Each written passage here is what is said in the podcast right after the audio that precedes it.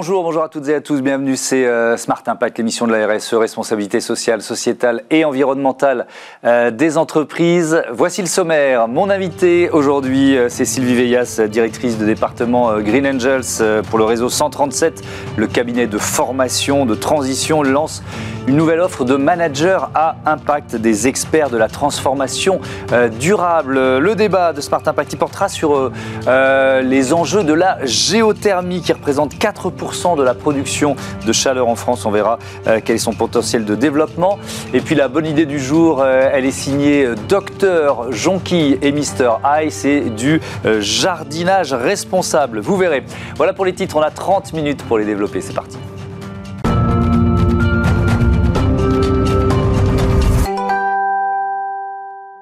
Bonjour Sylvie Veillas, bienvenue. Vous êtes euh, donc euh, la directrice du département euh, Green Angels qui vient d'être créé au sein du réseau 137. Peut-être vous, vous, nous rappelez d'abord ce qu'est le réseau 137 tout simplement. Oui, bonjour Thomas, merci de me recevoir déjà. Alors réseau 137, nous sommes un cabinet de management de transition et de recrutement d'urgence. Donc nous avons été créés en janvier 2020 par Muriel Bolto qui est l'ancienne DRH de Carrefour France. Et Muriel a eu envie en fait en tant que DRH en entreprise de pouvoir réconcilier les, besoins de flexibilité des entreprises dans leur recrutement avec les besoins des individus qui ont de plus en plus besoin de liberté et qui ont fait le choix du management de transition. C'est la raison d'être de notre cabinet, qui est vraiment de donner un souffle à, aux entreprises, un pas d'avance pour qu'elles leur permettent d'aller plus vite que les, finalement les changements qui les entourent. Donc, le euh, principe du management de transition, c'est vraiment c'est une mission ponctuelle qui peut durer quoi? 3, 6, 9 mois, ça voilà, c'est 3, 6, 9 mois. Parfois, ça peut déboucher sur un CDI, mais c'est rare. Et les gens qui font ce choix du management de transition sont vraiment dans cette euh, flexibilité et cette euh, idée de mission et d'opérationnalité pour délivrer des, des, missions très précises chez les clients. Alors nous, la mm. mission avec laquelle on, on vit depuis des mois euh, ici, c'est les travaux de l'immeuble à côté. Pardon, c'est bruyant aujourd'hui, beaucoup plus que d'habitude. Bref, on fait avec. Euh, c'est quoi Green Angels? Alors, Green Angels, c'est une nouvelle offre notre, euh, que je vous annonce en avant-première, parce que nous allons la lancer le mois prochain. et donc, on est parti en fait de l'idée de vouloir contribuer, nous, en tant que cabinet de management de transition, à cette transition écologique et énergétique. Et plutôt que de vouloir un label, euh, d'afficher une, une, politique, on a voulu agir. Et donc l'idée, c'était de permettre aux entreprises de passer de cette réflexion à l'action pour mener ces projets de transformation euh, et de transition énergétique et écologique. Mais c'est intéressant parce que vous nous l'avez dit, Réseau 137, ça, ça a été créé, c'est tout jeune, c'est 2020. C'est un bébé Covid. et donc il fallait, il fallait, vous êtes dit très vite, il faut rajouter cette brique en quelque sorte. Oui, absolument. On a vraiment constaté assez rapidement qu'il y a une prise de conscience dans les entreprises de la nécessité d'accélérer cette transition énergétique écologique. Euh, les freins, on les a identifiés aussi. Il y a un frein lié à la bande passante, c'est-à-dire que aujourd'hui, euh, les entreprises ont beau être conscientes de l'importance, elles n'ont pas ni les ressources ni la compétence et la connaissance en interne pour pouvoir le faire. Et la Green Angel va être la réponse à ces besoins. Clairement, on a, on a vraiment ce focus sur permettre le passage à l'action, et ça, c'est notre credo. Mm. Alors, alors, avec quel, euh, quel profil, quelles expertises qui seront euh, proposées via euh, Green Angels? Alors, Déjà, moi, je, je, tiens à préciser quand même que la transition, la RSE, la transition énergétique, c'est plus l'affaire des ingénieurs. C'est pas que l'affaire des ingénieurs, comme on peut souvent penser. Et euh, on se dit finalement qu'elle va toucher tous les métiers de l'entreprise. Donc Green Angel va agir au niveau des comités de direction sur toutes les fonctions, euh, que ce soit un directeur général qui veut mettre en place une gouvernance qui va faire de la RSE une valeur forte ou une entreprise à mission, euh, un directeur financier qui va s'intéresser à la finance responsable, l'investissement socialement responsable, un directeur des achats qui va vouloir mettre en place des circuits courts et des achats responsables, tout ce qui est aussi lié à la supply chain avec les notions de recyclage, de, de accélération aussi euh, des circuits, euh, d'éco-responsabilité, d'éco-conception. Mhm. Euh, les, les, métiers de la R&D, de la production, bien sûr, et de l'industrie, où là, on va être face à des enjeux de bah, décarboner euh, les, outils industriels, les procédés. je pourrais en citer. Oui, mais ce, qui, est, intéressant, c'est effectivement, et c'est ce qu'on voit ici hein, dans cette émission régulièrement, c'est le côté transversal. Absolument. C'est pas un poste dans un coin, c'est une stratégie globale dans l'entreprise. Mm, mm. Mais alors, je vous entends, je me dis, mais ces profils-là, ils sont sont déjà recherchés en interne dans les entreprises et, ils existent. Vous voyez ce que je veux dire? Pour pouvoir proposer une offre suffisamment riche de Green Angels. Alors les profils existent, ils ne sont pas forcément recherchés parce qu'aujourd'hui la demande, l'urgence n'est pas là clairement. Euh, c'est important, mais c'est pas urgent. Hmm. Et nous, notre, euh, notre volonté, c'est d'aller justement faire prendre conscience que ça va devenir urgent et de proposer et d'être plus en proactivité chez nos clients. Euh, donc ces profils, on va le, déjà, on part du principe qu'ils ont trois vraiment trois forces. Les forces incontournables pour faire hmm. partie de, du, réseau 137 des Green Angels, ça va être d'abord cette capacité à dialoguer, à faire de la controverse, à les challenger un peu les idées reçues. la deuxième force, ça va vraiment aussi être de faire appel à son imagination, à son intuition, à sa créativité, tout en restant authentique, mhm. aligné entre ce que je dis, ce que je fais, les valeurs que je porte. Mhm. Euh, et la troisième force, c'est euh, vraiment cette capacité aussi à lever les obstacles avec responsabilité et avec audace, clairement. Donc, euh, avec ces trois forces-là, nos Green Angels, ils vont être capables d'inventer un nouveau possible. Qui, qui, sont vos clients? Est-ce que ce sont forcément des grands groupes? Alors non, aujourd'hui on a 52 clients. Mmh.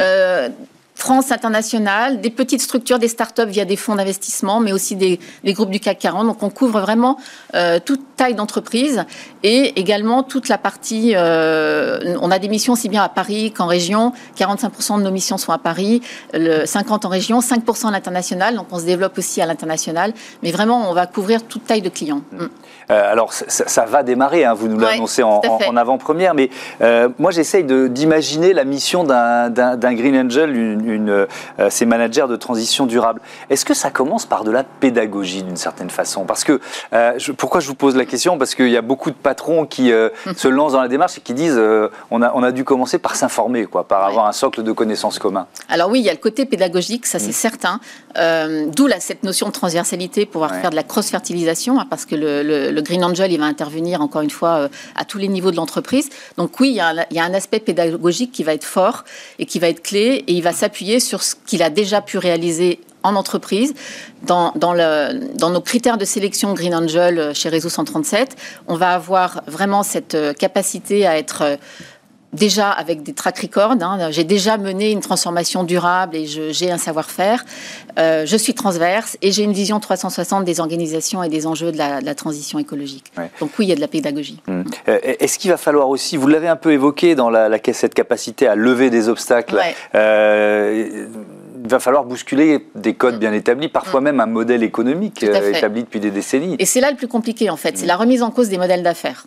On constate aujourd'hui que les entreprises euh, qui commencent à avoir une démarche pour mener cette transition vont le faire souvent euh, parce que c'est dicté par des contraintes économiques, être dans des appels d'offres, avoir telle norme RSE, ou par le réglementaire, la taxe carbone pour certaines tailles d'entreprise, bien évidemment. Et là, elles se contentent de cocher des cases, finalement. Elle n'est pas dans cette démarche de remise en cause du modèle d'affaires, et c'est le plus compliqué à mettre en œuvre. Et étonnamment, ou pas d'ailleurs, mais c'est plus l'entreprise a un capital familial et petite, et plus c'est facile de le faire. Donc les grands groupes ont encore beaucoup à, à apprendre des petits. Mmh. Euh, donc ces missions de transition euh, durable, ça, sera pareil, ça peut être 6, euh, 9 mois, ça ne sera pas forcément plus long qu'une mission de transition classique. Non, non, ça ne sera pas forcément plus long, mais après, nous, notre enjeu, c'est vraiment d'assurer cette transmission pour laisser quelque chose et leur permettre d'avancer sans nous oui. Est-ce que c'est important qu'il y ait un regard, un regard extérieur pour pouvoir. Alors vous allez me dire, oui, c'est le métier de la, du, manager de mm. transition, mais, mais particulièrement euh, dans un cadre comme celui-là de euh, éventuellement transformation du modèle d'affaires. Tout à fait. Alors ça, c'est essentiel, et d'ailleurs, on le, on le, met en œuvre aussi au travers d'une autre approche qu'on appelle les conversations stratégiques. C'est-à-dire qu'au-delà des missions en management de transition, on va organiser des conversations stratégiques pour nos clients. On l'a fait dernièrement pour un acteur du ferroviaire, où on a pu mettre en, autour de la table le directeur général et, le directeur de la transformation de ce client, avec des, experts de notre carnet d'adresses, euh, venus de secteurs différents, venus euh, de métiers différents, qui leur ont permis d'une part de valider que leur démarche était la bonne, euh, et d'autre part d'avoir des bonnes pratiques pour aller encore plus vite. Parce que l'enjeu, là, on était face à une entreprise qui avait déjà engagé une démarche, mmh. mais qui avait besoin d'accélérer. Donc là, on leur a donné des, quick wins pour aller accélérer cette, euh, cette, transition. Alors, vous avez parlé de la transversalité, euh, du fait que finalement tous les métiers d'une entreprise étaient, étaient, concernés, mais est-ce qu'il y a des secteurs qui le sont plus que d'autres, ou qui sont peut-être, entre guillemets, hein, plus en retard que d'autres et qui ont particulièrement besoin de managers de transition durable? Alors, plus en retard, j'ai envie de dire qui est en avance. Hmm. Ça, c'est la question qu'on peut se poser. Euh, il y a des secteurs qui sont plus directement impactés. Euh, je parlais de cette, euh, l'industrie évidemment, la, sidérurgie, tout ce qui est acier est directement impacté. L'acier vert est en train d'émerger, mais où est-ce que nous allons? Ça va mettre, remettre en cause des, des modèles d'affaires de manière en profondeur. mais tous les secteurs, et finalement, on s'aperçoit aussi que vous l'évoquiez tout à l'heure, même les banques assurances commencent à vraiment avoir des démarches très très très poussées en RSE et sur le volet euh, sociétal et environnemental, sur la finance responsable. Donc oui, je pense que tous les secteurs avancent. Je dirais pas qu'il y a un secteur qui est plus avancé que l'autre.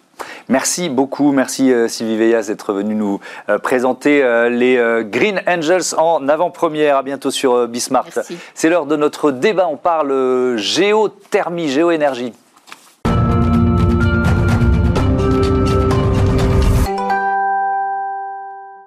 Et je vous présente les euh, invités du débat de Smart Impact. Jean-Jacques Graff, bonjour. Vous êtes le président de l'Association des professionnels de la géothermie. Et euh, Mélanie Davou, bonjour. Euh, ingénieur chef de projet chez Géofluide. C'est quoi Géofluide Géofluide, c'est une entreprise spécialisée dans l'exploitation du sous-sol, notamment dans le bassin parisien pour la géothermie. Ouais. L'AFPG, professionnel de la géothermie, ça représente quoi ce secteur? Combien d'entreprises? Alors on est à un peu plus d'une centaine de membres aujourd'hui, donc euh, c'est très très varié. Donc il y a des énergéticiens, des fabricants de matériel, des, assureurs, des financiers. Donc on y trouve un peu de tout, mais bon, ce sont, chaque fois des entités qui euh, on travaille de près ou de loin dans la géothermie. Euh, peut-être un constat pour commencer. Où se situe la, France en matière de, géothermie? Est-ce que on a plutôt été pionnier ou est-ce qu'on est se situe au niveau européen aujourd'hui? On a été pionnier dans un domaine, euh, c'est la, chaleur, les réseaux de chaleur, euh, notamment dans le bassin parisien. Mais aujourd'hui, la, place de la géothermie est plutôt euh, relativement en retrait par rapport aux autres énergies renouvelables. On représente à peu près 4% des énergies renouvelables en France. Oui, je, de la chaleur renouvelable. 4% de la production de chaleur renouvelable, en France. Hein. c'est pas la chaleur totale, c'est la chaleur renouvelable. C'est 1% de la chaleur totale. Oui, donc c'est effectivement relativement faible. quand vous dites on a été pionnier en Ile-de-France, c'était à quelle époque ça? Bah, Je crois de mémoire, les premiers puits datent de 1969. Hein, donc, et puis après, avec le premier choc pétrolier, il y a eu une vraie prise de conscience et, beaucoup d'outils ont été développés pour euh, alimenter les réseaux de chaleur euh, en du bassin parisien. Euh, Mélanie Davou, l'île de France, justement, c'est c'est une terre riche en, quelque sorte en matière de géothermie? Oui, c'est un trésor en réalité, peu connu. et même si on n'est que 4% des, des ENR on est quand même champion d'Europe des réseaux de chaleur euh, pour le chauffage urbain en tout cas. Et il y a pratiquement 50 exploitations aujourd'hui en Ile-de-France euh, qui chauffent euh, beaucoup de logements sociaux, mais pas que. Et oui, c'est une richesse bien exploitée, mais où il reste quand même un potentiel important. Mais d'ailleurs, comment ça marche? Est-ce que, euh, imaginons, je, voilà, notre immeuble ici, on se dit, tiens, est-ce que, est-ce qu'on a un potentiel de géothermie euh, C'est à quelques dizaines de mètres près, ou alors c'est tout un quartier? Comment ça marche? Il y, a, plusieurs sortes de géothermie. Euh, celle où on est champion, en tout cas en, Ile-de-France, c'est plutôt la géothermie du Dogger. Donc là, elle est entre 1500. Dogger, c'est quoi le Dogger? C'est une nappe qui date du Jurassique les dinosaures, qui est entre 1500 et 2000 mètres de profondeur. Donc on a des puits qui vont jusqu'à cette euh, profondeur-là. Il y a un puits qui récupère de l'eau chaude.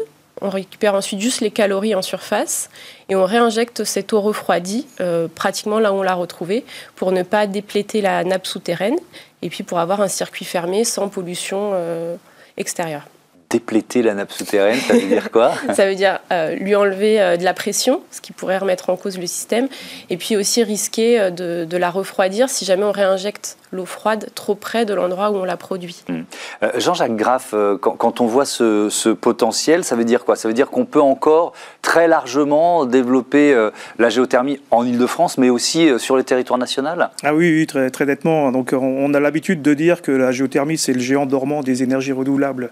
Et bon, elle a un potentiel énorme. Hein. donc on, peut, on pourrait aujourd'hui, rien que dans la région parisienne, alimenter la moitié des, habitants en géothermie. Hein. donc avec, comme le disait Ménali, plusieurs euh, possibilités. Donc, soit euh, en atteignant des couches profondes, mais également en, surface, euh, en faisant de la géoénergie, hein, donc pour alimenter en chaleur et en froid les différents immeubles. Donc, ça, a, priori, on nous dit souvent, il n'y a pas, de place pour, faire des, forages, mais il y a, les routes également aujourd'hui. Aujourd'hui. Hein. donc, on sait aujourd'hui récupérer de la chaleur des routes. Hein. donc, il y a d'ailleurs un des adhérents qui travaille là-dessus. Donc, la chaleur des routes, c'est-à-dire Tout à fait. Bah, c'est sous les routes mettre des, tuyaux qui récupèrent la, chaleur lorsque le soleil tape dessus. Donc, et on stocke cette énergie dans le sous-sol avec des forages. Et ensuite, on peut restituer en, en hiver, on peut la restituer sous forme de chaleur. Donc, c'est des technologies assez innovantes, mais qui nécessitent un, un gros travail de la part des urbanistes. Hein. Il faut repenser les villes. Il faut, c'est tout ce,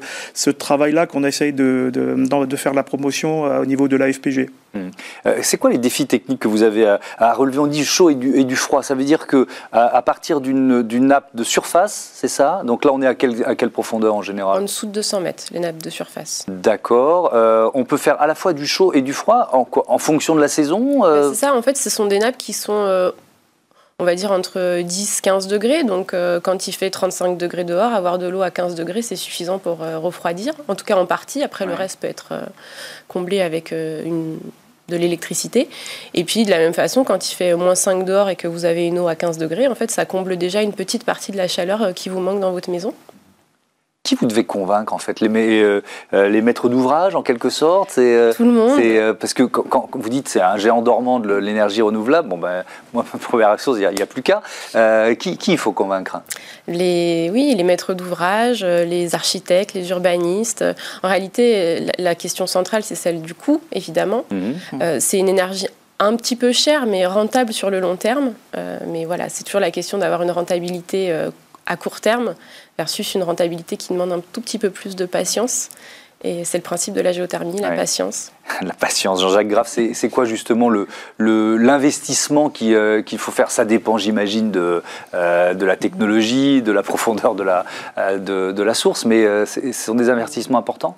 Oui, dans le cas notamment de la production de chaleur en Ile-de-France, ben, un forage, c'est plusieurs millions, hein. c'est 4-5 millions selon la profondeur. Une centrale, c'est à peu près 5 millions d'euros. Donc on se retrouve rapidement avec un projet de 20 millions d'euros. Donc, et avec le risque aussi de ne pas trouver la ressource sources. Hein. Bon, il y a des mécanismes de, garantie aussi là-dessus. Donc c'est, comme le disait Mélanie, des projets assez, assez lourds à monter, donc euh, un peu, un peu difficiles. Et c'est pour ça qu'effectivement, il y a, il y a des décideurs qui ne franchissent pas le pas. Mhm. Mais heureusement, il y, a, il y a beaucoup d'élus qui réfléchissent un peu plus loin que leur euh, bout de leur mandat, quoi. donc euh, qui se lancent pour les générations futures et qui font des, des investissements sur le long terme. Et, et comme, comme on le répète souvent, donc la géothermie est vraiment l'énergie la moins chère sur le long terme. Mais il y a toujours ce, cap à franchir au début Quand vous dites sur le long terme, c'est quoi le long terme? C'est deux décennies, cinq décennies, un siècle? C'est quoi le long terme? Bah, les, contrats, les, concessions ou les, permis d'exploitation se font entre 30 et 50 ans, donc euh, sur un gisement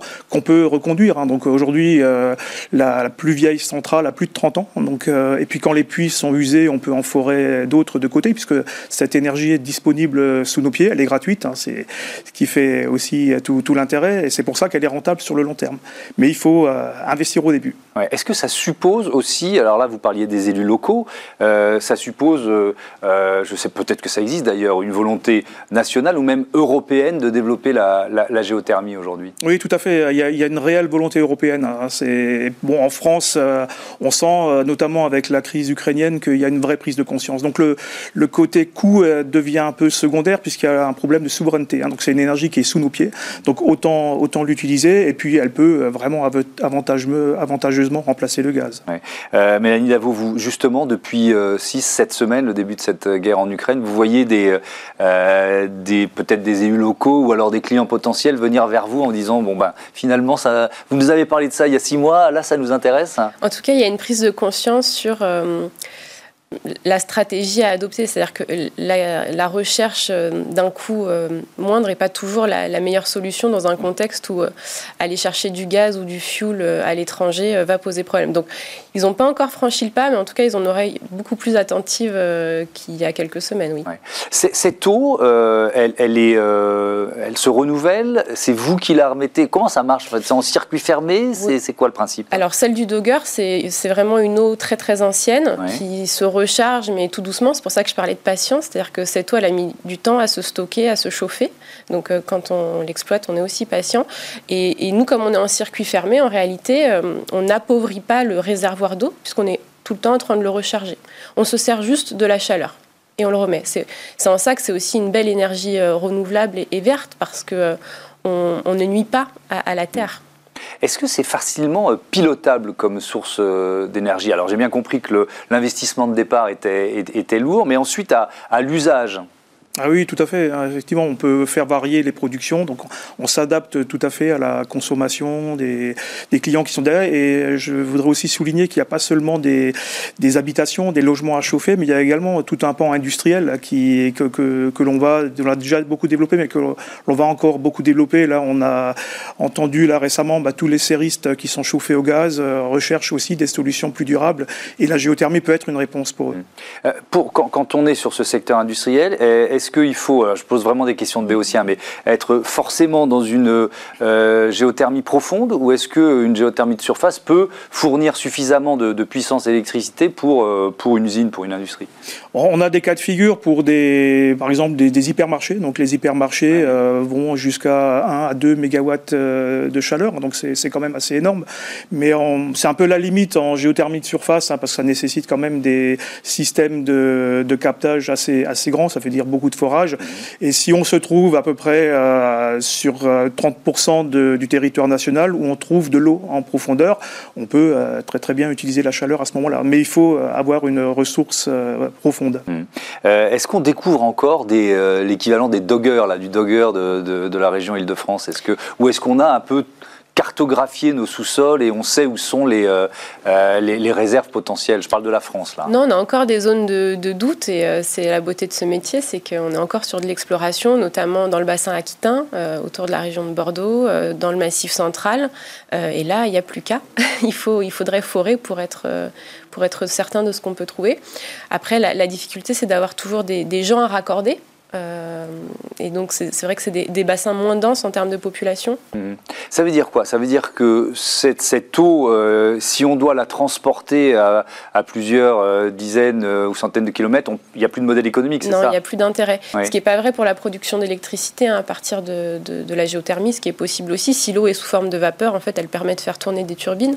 Et ça, l'électricité, après, elle est transportable. Mais, je, je, reviens à, à l'île de France et on va terminer là-dessus, Jean-Jacques Graff c'est encore possible, parce qu'on se dit souvent que le sous-sol parisien, là je suis vraiment parisien, est un gruyère avec les, euh, euh, euh, les parkings, le métro, etc. etc. Est-ce que c'est encore possible de, creuser et d'aller d'aller chercher une nouvelle source? Oui, oui, bien sûr. Donc là, il y, a, de la place. Hein. donc le sous-sol est vaste. Hein. donc bon, c'est vrai qu'il faut faire attention au premier mètre avec toutes les canalisations, mais en général, les emplacements sont choisis en conséquence. Donc il y a du potentiel de développement pour la géothermie. Merci beaucoup à tous les deux d'être venus euh, présenter cette énergie euh, renouvelable, décarbonée. On passe à Smart Ideas, c'est le printemps, on jardine